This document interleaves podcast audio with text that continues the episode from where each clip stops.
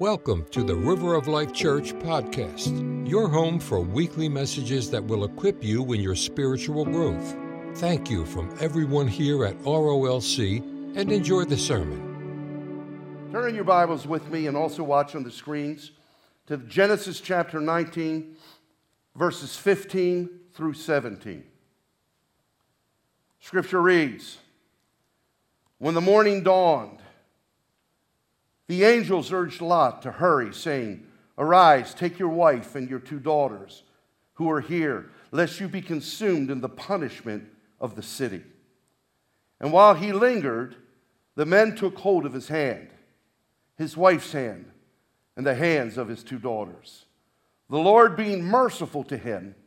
And they brought him out and set him outside the city, speaking of Lot and his family. So it came to pass when they had brought them outside that he said, Escape for your life. Do not look behind you, nor stay anywhere here in the plain. Escape to the mountains, lest you be destroyed. This story of Sodom and Gomorrah is really a tale of two cities. So let's begin by looking at Abraham and Lot. Now, Abraham, scripture brings out, was the son of Terah. He was a man that had three sons in total, not only Abraham, but Nahor, as well as Haran. Haran died at a young age, and he only had one son. That son's name was Lot. Lot then, after the death of his father, went to live with his grandfather Terah. But when Terah died, that's when the Spirit of the Lord came to Abram and said, It's time to leave your father's house and go to a place that I will show you. Abram, he makes the decision, a very wise decision, to obey the voice of the Lord. So he prepares for the journey, and Lot goes with him because Lot now had no father, but he did have the inheritance of his father. And he had, during that time, while living with his grandfather and his uncle Abram, had begun to build his own family and his possessions as well. Well, they make the journey. And finally, they come to a place called Canaan, where the Canaanites lived. And during that time, God comes to Abram and says to him in a dream, Through your seed, all the nations of the earth will be blessed. Abram converses and says, Lord, how can this be since my wife Sarai, she's her woman's barren, she's childless.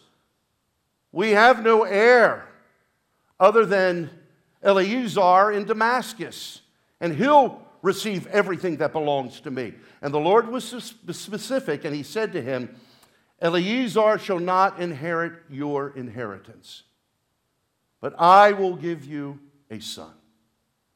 That's life changing. Can you imagine God comes to you supernaturally? Especially if it's a couple, husband and wife, they, they've been wanting children, now they're so far along in years. Any hope of that seems impossible to, to take place. And, and so when he goes, I'm sure, and shares with his wife Sarai, they get excited. Whenever God has brought words to me that have been impactful, and I knew it, without a doubt it was from the Lord, I was excited. But I have found when God speaks like that, that usually means you're not going to see that dream, that vision, that prophetic word fulfilled immediately.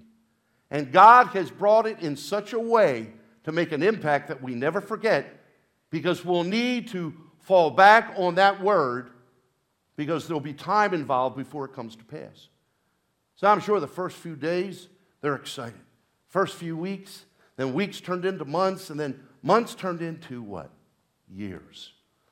And when you're waiting on something to be fulfilled, something that you know God has brought to you, after a while you feel like, well, did I really hear from the Lord? Was that really God or was that me? Now, God, if He does speak, He brings it to pass. Amen? But here you have Abram, Sarai. They're, they're beginning to become anxious, especially Sarai, and, whose name was later changed to Sarah. But she says, maybe God's going to provide a male heir a different way. And that's when Hagar, her servant, she went to Hagar and said, I want you to lie with my husband. Maybe the promise that he had been given will come a male offspring through you. Well, I don't know what Abram was thinking when he agreed to this arrangement, but he did. And then nine months later, after that event, she gave birth to a son. Then, as they continued to live their lives, Lot's family continued to grow. Abram's family continues to grow. The Lord comes to him again, and he said, This child that you have now is not the heir I have ordained to bless the nations through. But your wife, Sarai, who I now call Sarah, she shall conceive in her old age, and she will bring forth the male heir that I have promised to you. And from this day forward, your name shall no longer be Abram, just father, but Abraham, the father of many nations. And so he wakes up and he realizes that God is doing something different. Then, as they continue, he shares with Sarah, and, and, she hears that God has reaffirmed what you did the first time around was not my plan, not my way. You got ahead of me. How many of you have ever gotten ahead of God? And sometimes some decisions get us much more ahead than we need to be than others. Well, this was a big one that Sarah had arranged, but God, again, because He's merciful, everybody say, Thank God He's merciful. He reaffirms His promise. And then, because both families, the family of Abraham and the family of Lot, who were coexisting together, continued to grow, finally, it just wasn't enough room for both to dwell together. And dissension amongst the herdsmen of the flocks of both men began to have dissension. And they began to argue, and, and there were issues. And, and so, Abraham, man of God that he is, he says, You know, we can't continue like this. There can't be dissension, there can't be division. And that's the wisdom of God. Because the first thing you'll find that Satan tries to attack in a family in a ministry, in a business, whatever it is, he will try to bring division. People aren't standing in agreement. And so Abraham says, Listen, choose wherever you want to go. If you choose right, I'll go left. If you choose left, I'll go right. Wherever you choose, I will do the opposite. Well, scripture records that Lot looked down and he saw the valley of the Jordan River, where the two cities, Sodom and Gomorrah, were. The land was green, it flourished because of the water and the irrigation. And so, Lot, looking through the natural eye rather than looking through spiritual eyes, he chose what seemed to be most profitable for him. So he took his families, his livestock, all of his inheritance, his gold, his silver, and they went and they made their life there in that valley. Well, as time progressed, Abraham chose to stay where he was since Lot had gone a different direction. And where was he dwelling? In the land of Canaan, which was the promised land that Joshua eventually led the Israelite people into. While he's there just living his life, being faithful to the Lord, the Lord comes with two angels and appears to him. And as he sees them walking towards his dwelling, his tent, Abraham runs to them, bows down, reverences, worships, and honors the Lord who's there as well as paying respect to the two angels accompanying the Lord. And he says, Please come into my dwelling. Let me wash your feet. Let me refresh you. Let my wife and I prepare a meal for you. Let's break bread. Let's spend time together. So the Lord and the two angels agree. They go in and following their feet being washed and following the refreshment of food and, and, and water and beverage. The Lord takes and he looks at Abraham and he says, I made a promise to you that through your seed, all the nations of the earth will be blessed. And one year from now, from this day, your wife Sarah will give birth to a son, and you shall call his name Isaac, which means what? Laughter. Well, scripture says that Sarah began to laugh because she doubted in her heart. And so the Lord turns to her and has a conversation. He says, You laughed. She became fearful. She said, I didn't laugh. God said, You did laugh. But I'm here to tell you this word will come to pass. Because he asked her, Is there anything too difficult for me? Let me ask that question to all of you, those of you who are watching online. It, whatever you're facing, whatever the situation, the direction you need, the miracle you need, that promise you've been waiting on, it seems like forever and ever, amen. But what is in your heart, and if indeed God has spoken, is it too difficult for him? And that's what he asked Sarah, and he's asking all of us. When God is in something, he provides. Somebody say amen. amen. And so he looks at her and he says, One year from today, you will give birth to a son. After the angels, after the Lord and then the two angels were finished there, God sends the two angels to speak with Lot.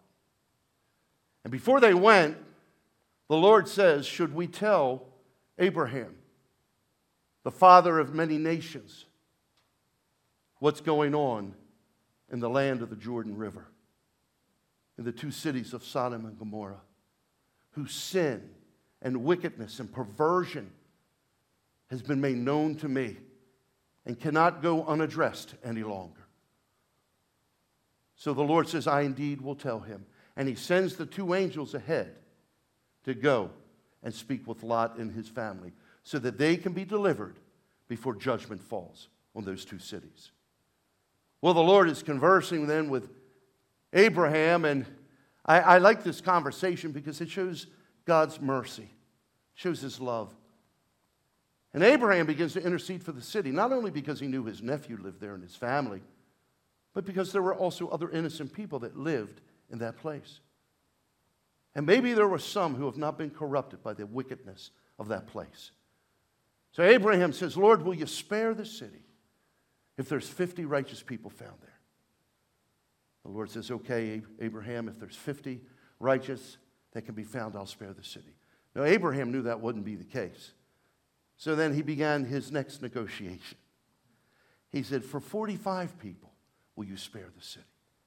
I'll do it for 45 righteous people. Abraham then, will you do it for 40? Will you do it for 30? And finally, he goes all the way down to 10. If 10 righteous people can be found there, will you spare the city? The Lord says, I will indeed spare the city. But unfortunately, the only righteous that could be found were some of those within the household of Lot. When the angels of the Lord arrive in the city and they go to the house of Lot, Lot sees them. He invites them in. He wants to give them a meal. And that's when all of a sudden there's a pounding on the door. And it was the men of the city. Here they are in the presence of angelic beings, messengers of God.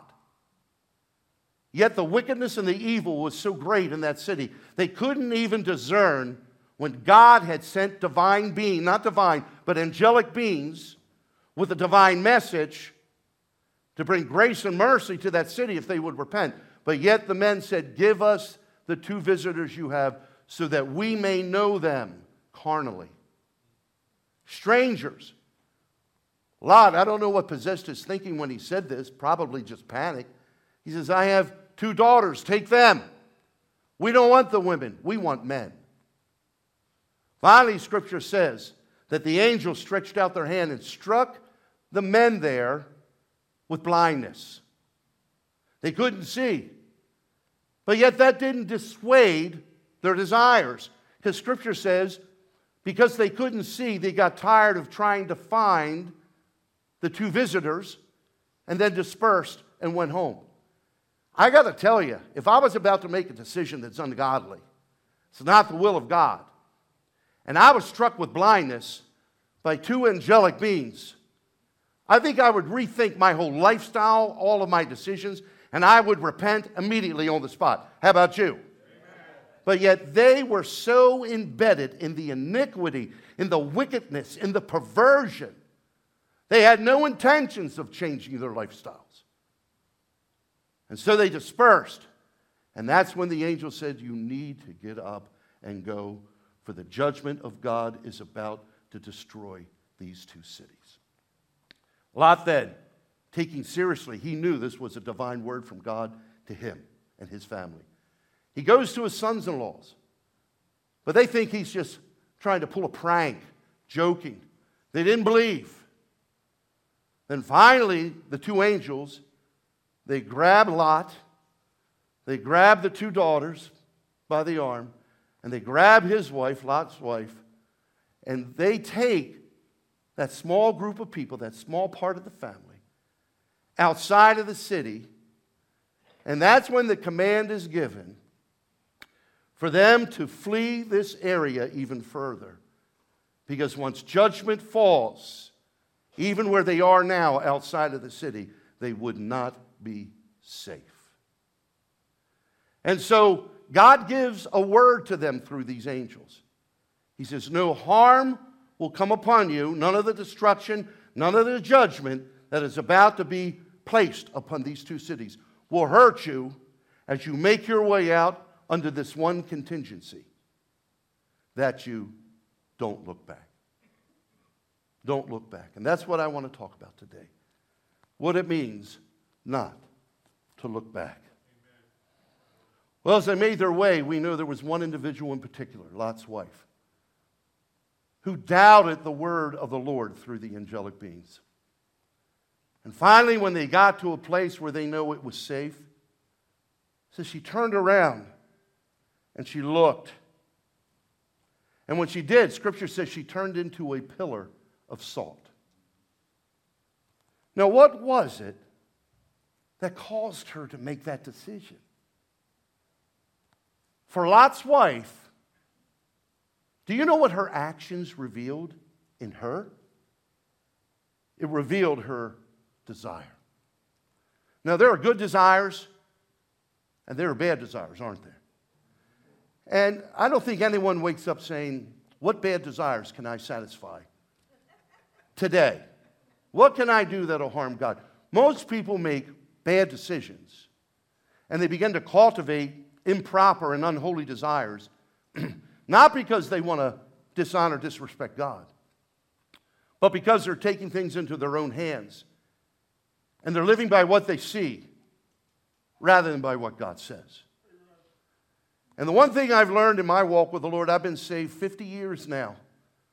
And there's still so much more for me to learn. You never stop learning. That's the beauty about serving the Lord. There's always more we can learn and receive from Him. Somebody say amen. But in all of that time, I've realized when I've made decisions walking by sight for my family, for my life, for every area, for my finance. We could go on and on because we're all prey to this as well. We know when we made a decision versus when God made a decision and we said yes to that decision. Well, when you take and you begin to ask yourself, what is it that causes people to foster the wrong desires? It's because they're ignoring God's instructions. When Lot went to his sons in law, shared with them, they ignored God's instruction. Why? Because they didn't believe. You know what I found? I found when there is a lack of godly desire, it's because there is a root of unbelief. When we really believe, we listen and we follow what God is saying. We may not know all that's involved, just like Abram before he became Abraham. When the Lord said to him, It's time to leave your father's house and go to a land, a place that I will show you. All he heard was it was time. It was time to seek a new direction because God was about to do a new thing a new thing that literally would give way to Messiah one day. That's why it was so important that he listened. There was a divine clock, a divine plan, and a divine purpose with the instruction that had been given to Abram. So he obeyed.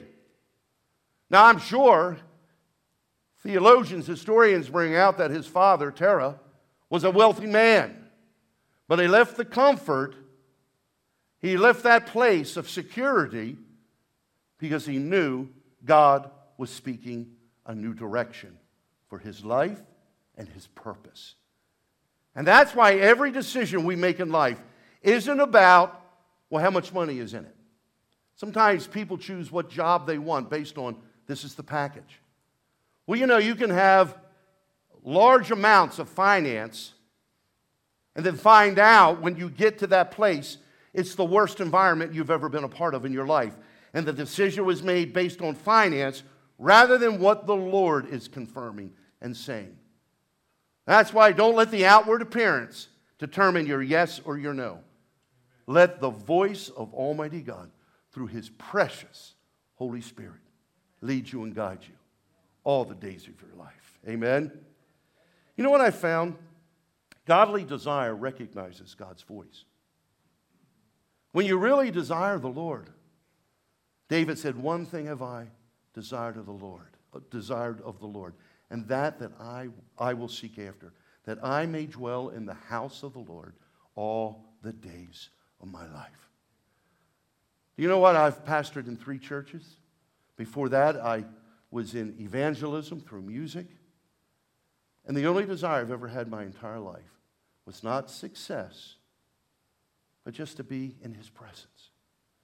To this day, 50 years of knowing and loving Jesus, that's all I want.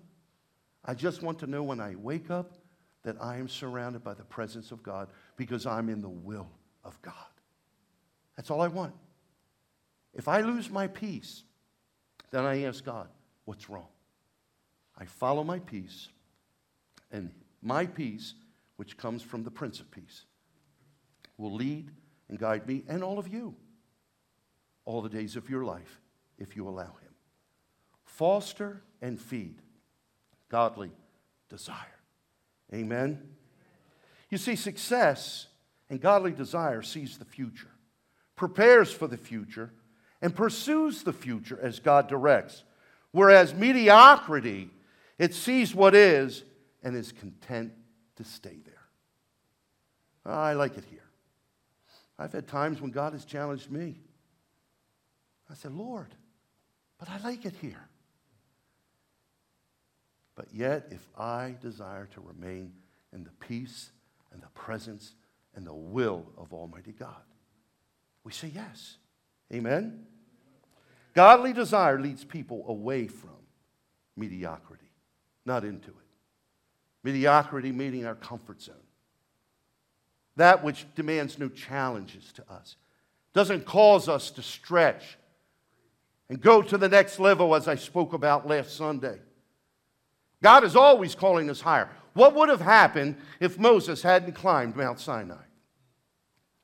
The law of God, the tablets, the Ten Commandments would have never been given. There would be no Pentateuch, Genesis, Exodus, Leviticus, Deuteronomy, and Numbers. Why? Because all of that was waiting at the next level. People would have said, Moses, not a good time to leave the Israelites for 40 days and 40 nights. They just came out of Egypt. That's not wisdom. They need godly oversight, they need instruction. They don't know what they're doing. But what would have happened if Moses had listened to the voice of people rather than the guidance and direction and the will of Almighty God? I can assure you we wouldn't be here. The plan of God would have come to a halt. And so when God speaks, He always takes us higher and He brings us vision, clarity. Sometimes people say, I can't hear God's voice. Well, you got to get closer to Him so you can hear with clarity. If someone shouts to you from a distance, the percentage of misinterpreting or not hearing all that they're saying is higher. But when you're up close, they can even speak with a whisper, and you hear every word. Amen. Godly desire leads people away from mediocrity. But this wasn't the case not only for Lot's sons-in-law, because look at what Genesis 19:14 says. So Lot went out and spoke to his sons-in-law, who had married his daughters, and said, Get up, get out. That's a good word, isn't it? Get up, get out. He said, Get up, get out of this place, for the Lord will destroy this city. But to his sons in law, he seemed to be joking. Well, I don't know whatever it was that caused Lot to be unbelievable towards his son in laws. Maybe there had been compromise. You know, you live in a place long enough, you become like it. And that's what I feel has happened to the Christian church in this nation. We've lived in the world, the people we surround ourselves with, if we're not choosing with wisdom, that close knit circle of friends and influencers. But we have become comfortable with sin remaining in the house. Can't be. With all of the division we see that's happening in our nation with an upcoming election, Satan wants to divide this nation so that he can take even greater control of the nation. The same thing is true of any church, any organization, any household. If he can divide a church, a household, a place, an organization, division means two visions. And you can't exist with two visions because there'll be opposition. There'll be a conflict of interest. And so Satan, he knows if he can divide, you've heard the term, he can conquer. Divide and conquer. So here, for whatever reason, the sons in law of Lot had no respect in his spiritual voice. So they didn't believe. They laughed at God's warning. They were content in the end to stay right where they were. They liked it there. My goodness, we should never, not only in a place that be, may be a place of compromise, but even spiritually in our own lives, we should never be content to stay where we are. When I got saved, and even when I visit churches, and there are times you'll see me with people around these altars, when the altars are open, I go forward. I pray. Why? Because I know if I become content even with where I am, God will be stifled in completing what He wants to do. Not only in my life, but in the lives of others. Because, like it or not, believe it or not, we are all influencers. That's why we better make sure the words we speak the things we say are from God and not from us. Because we are all influencers, and we want to be an individual that pulls people together rather than creating two visions, which is division, which will cause a house to be weakened. So they left.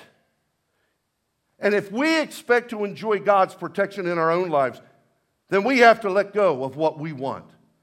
I know all of us, there's a lot of things we want. It doesn't mean it's sin, doesn't mean it's wrong, doesn't mean it's bad.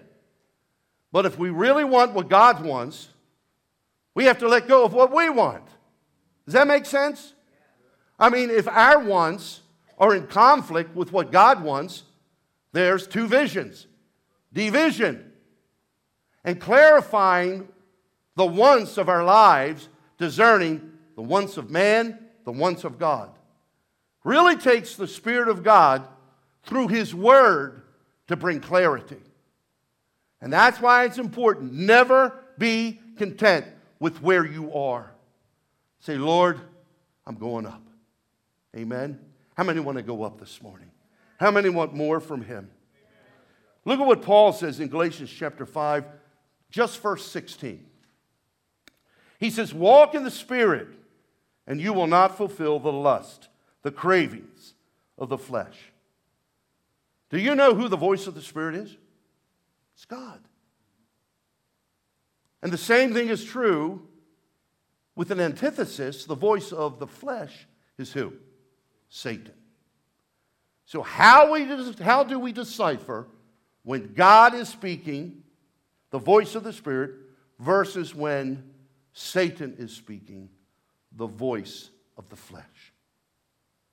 when it fulfills whatever is being spoken to our hearts, if it brings unity, if it pleases God, if it fulfills a divine purpose not only for us, but it'll wind up affecting others, and it's in agreement with the written word of God. I've had a lot of people come to me over the, my many years of ministry and say, The Lord gave me a word, and I thank God He still gives words. But if that word doesn't match up with what God is saying in His written word, Sorry, I, would rather not hear. If that word hasn't come to me first, and the word someone gives me is just confirmation to what God has already been stirring in my own spirit, then that's not God. That's the spirit of witchcraft. Because when a word of prophecy comes through anyone to another individual, it will confirm what God has already spoken directly. That's why it says, test the spirits to know whether they're of God or not. God wants to confirm. He says, let everything be confirmed. How? By two or three witnesses. You're one of the two or three. And if it's firsthand knowledge to you in the beginning, then God will confirm it. Why? Because we follow the leading and the voice of the Lord, not people. And so here you have Paul clarifying walking in the Spirit versus walking in the lust of the flesh. You see, you'll find the, the Spirit focuses on what God wants. However, the flesh focuses on what you want. What did Jesus pray in the garden? Where he was betrayed prior to his crucifixion? Not my will, but yours. Not what I want. Who wants to go to the cross? Who wants to have a crown of thorns pierce their brow? Who wants nails going through their hands and feet, a spear through their side? Who, in the natural mind, even, would want to be abandoned by God? Because eventually, when Jesus became sin, even though he was born without and lived without sin, when he became your sin, my sin, the sin of the world, from Adam to the end of time, God the Father could not look on him. And that's when God the Father turned his back, and that's when Jesus prayed and cried out those words My God, my God, why have you forsaken me? Who in their right mind would choose that? But yet, Jesus trusted God the Father, even in the midst of the death of the cross. Peter tried to say, Lord, that, that's not the will of God for you. And, and that's when you got to be careful. There, people will oppose what God wants in your life at times. They're well meaning, but they're well off. I don't mean well off financially, well off track. And Peter said, Lord, this will never happen to you. And what did Jesus, how did he turn and respond to him? Get thee behind me, Satan. And Peter was a disciple, a follower of Jesus. That means, again, because Peter was quick to speak and slow to listen, where James says, be slow to speak and quick to listen. But because he was fast, he didn't take the time to let the Holy Spirit discern who's speaking here. And he wound up opposing the will of God, well intentioned, really felt it was the right thing. I'm going to protect the Lord. Though everyone else uh, abandons you, I will never abandon you. That's the spirit of pride. And because he didn't take the time to listen and allow the Holy Spirit to really take and confirm first, he got ahead of God. And he was opposing the will of God. Jesus said, Not my will, yours be done. Now, human nature says we, none of us want to go through anything that would be challenging and difficult. But I'm here to tell you, we would not be here had Jesus not taken and embraced the cross had he not laid down what he wanted, his will, in place of the will of Almighty God.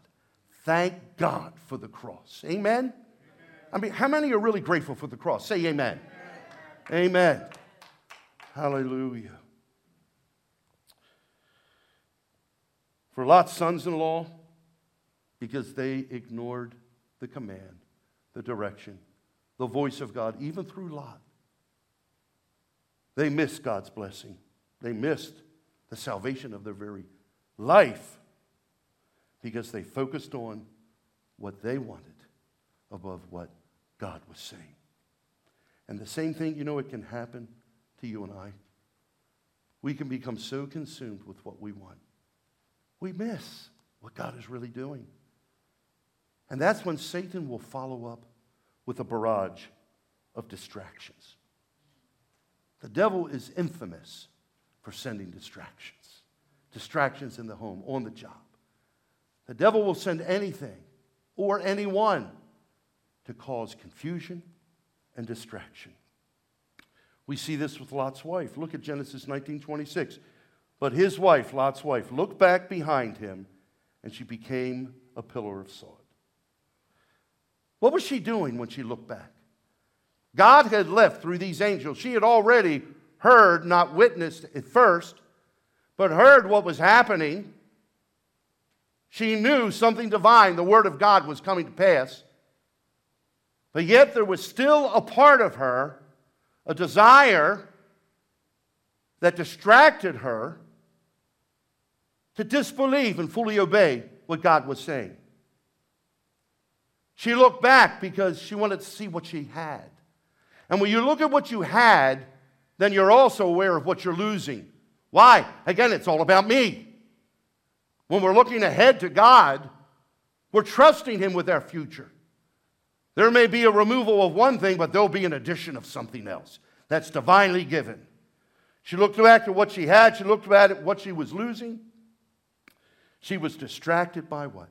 Her past. Her past. Our past can really be an enemy.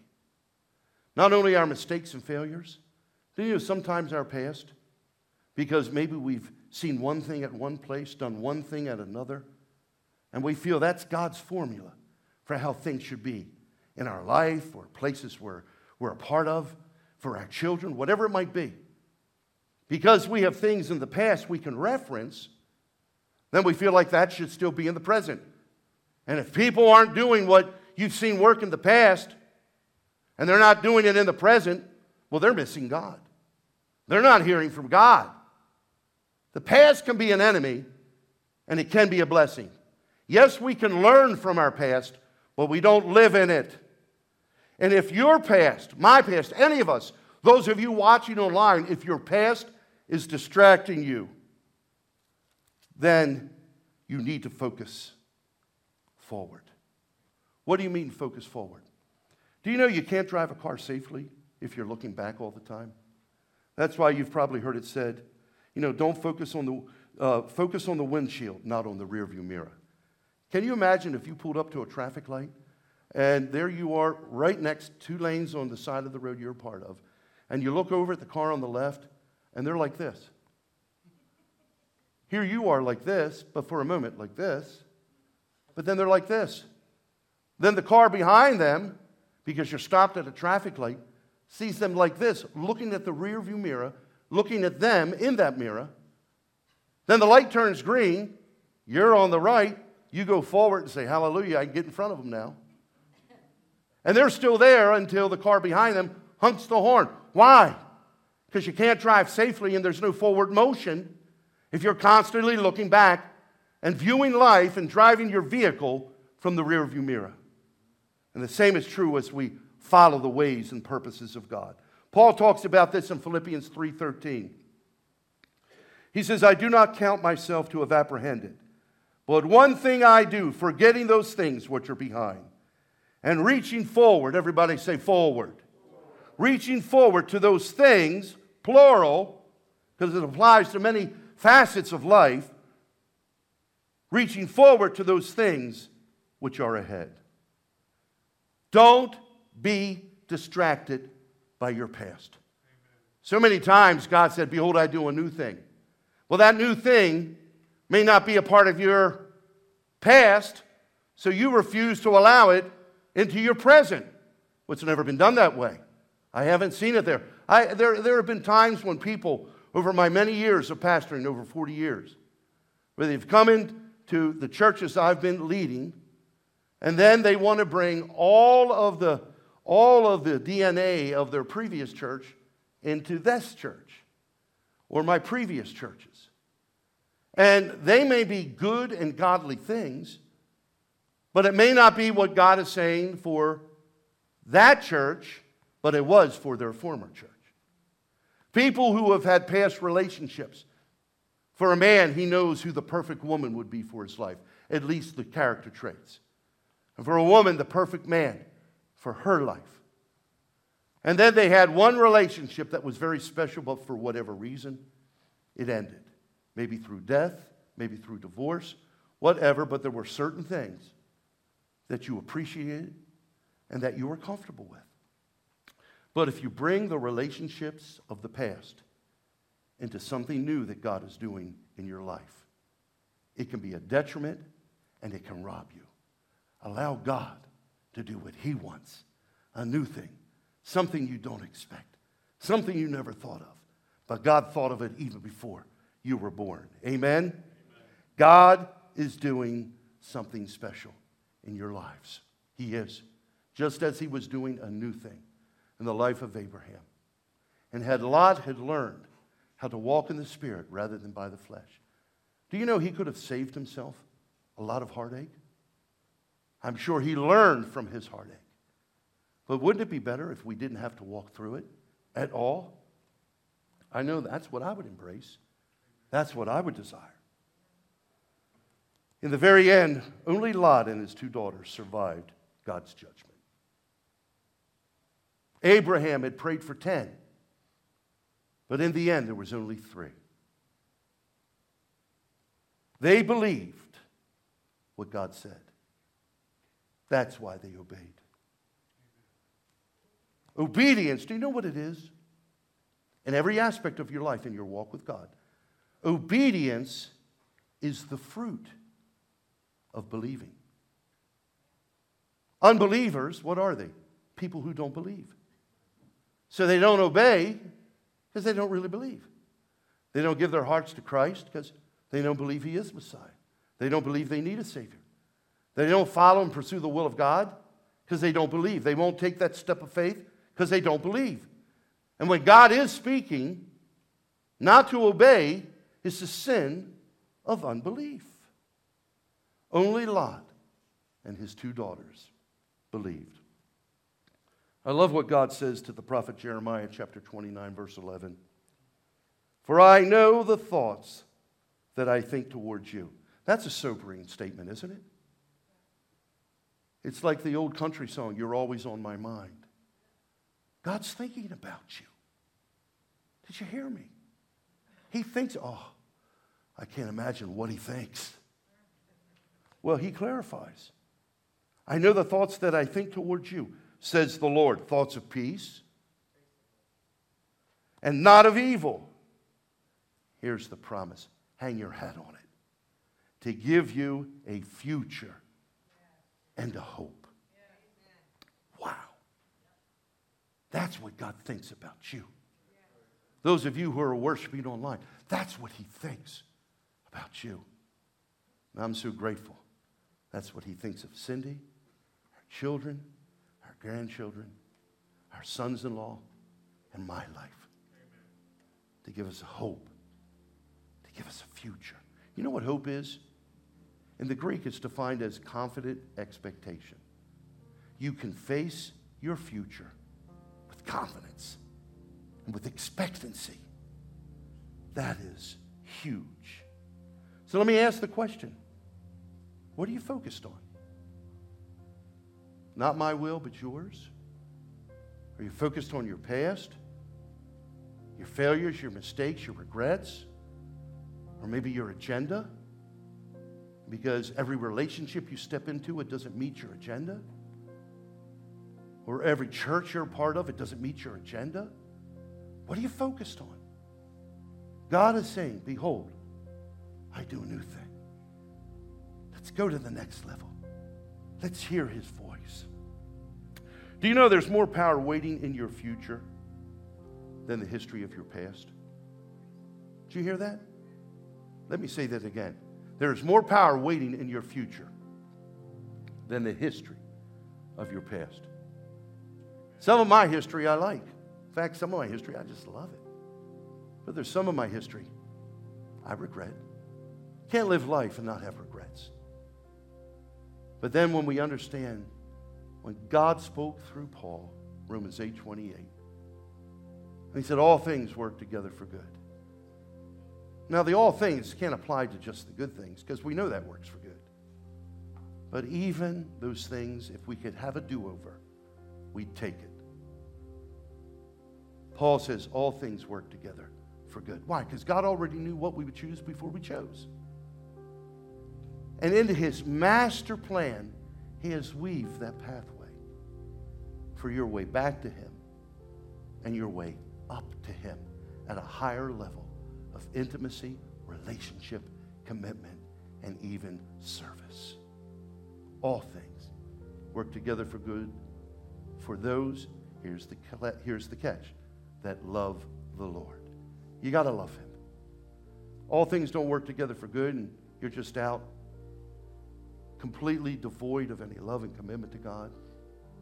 But in your heart, deep at the foundation, you love Him. Or maybe you don't know Him and you're ready to make a commitment to Him. That God will take your past and He will use that for good. Joseph's brothers, after they had sold him into slavery, they had no idea that Joseph had become the prince of Egypt. And then finally, when they saw, they feared for their lives. But then Joseph responded because while he was in bondage, God was breaking the chains spiritually in his life so that he would be truly in character and practice a man of integrity, a righteous man, a godly man. And Joseph turned to his brothers who had unjustly treated him. And he said, That which was intended for evil, God has used for good. All things work. God always finishes what he starts. Amen? That means he hasn't given up on you. Maybe you've given up on yourself, but he has not given up on you. So, what is my encouragement? God has something new for you, but here's the clincher. Here's the contingency. Don't look back. Did you hear me? Don't look back. Follow the cloud by day and the fire by night. All grounded in his unchanging, unfailing written word. Amen. That's all God gave me today. I would be remiss if I didn't give not only those in this auditorium, but those of you who are watching online, I would be remiss if I did not provide you with the opportunity to embrace what God has given you today through His Word without an opportunity to commit your life to Jesus Christ. See, at the end of the day, it takes God's strength for us not to look back and to move forward. And He wants to help us in this journey called life. And the way He has helped us is when 2,000 years ago, He sent His only Son, Jesus Christ, to die in our place. All of the promises that were given to Abraham were fulfilled through Jesus Christ. And we see it continuing even to this day. So I'm going to pray a sinner's prayer. And if anyone in this auditorium has never prayed this prayer, then you pray this prayer after me out loud. For those of you who know the Lord, pray this prayer in agreement as an encouragement to those who are praying it for the first time. Not only those here, but the many who are watching and worshiping online. Pray this prayer to encourage them as they agree with all of you and with me. Amen.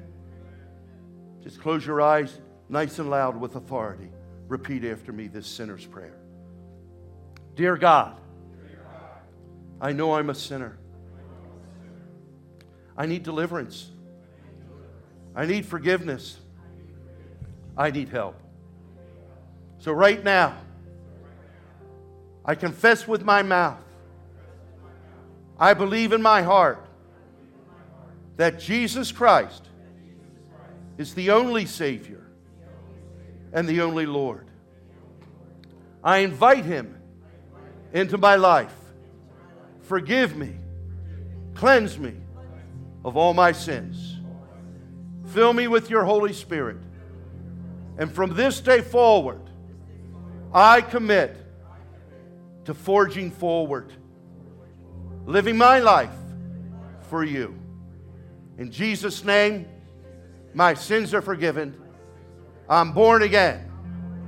Amen. Give God praise. Come on. Give Him praise. Thanks for listening to the River of Life Church podcast. Subscribe and rate us right now on iTunes to be first to get access to new audio messages every week. Visit rolcdoylestown.org, or like us on Facebook to always stay up to date on what's going on at ROLC. If you would like to support this ministry, visit the online giving page at our website. Join us next time for more from River of Life Church.